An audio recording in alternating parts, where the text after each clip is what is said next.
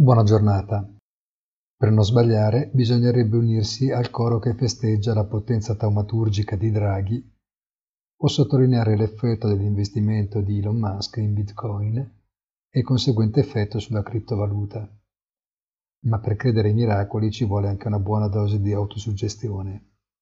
Guardando i numeri e non a quelli degli indici di borsa che appartengono sempre alla sfera del misticismo, ma di ciò che sta avvenendo sul mercato dei treasuries americani, i più importanti in assoluto, si nota la strisciante risalita dei rendimenti che vede ormai il decennale all'1,20%. Sono 30 centesimi al di sopra del livello di fine anno, che può apparire una minuzia, ma tale non è. L'inflazione attesa e derivata proprio dall'andamento dei tassi di interesse si proietta già al di sopra del fatidico 2% fissato come obiettivo dalla Fed. Sarà forse questo il motivo per cui l'oro, se non brilla più come nei momenti di crisi, si mostra comunque molto solido. Ma probabilmente è ancora il momento di godersi la festa, che assomiglia sempre più a un rave party che si sposta di asset in asset senza pausa.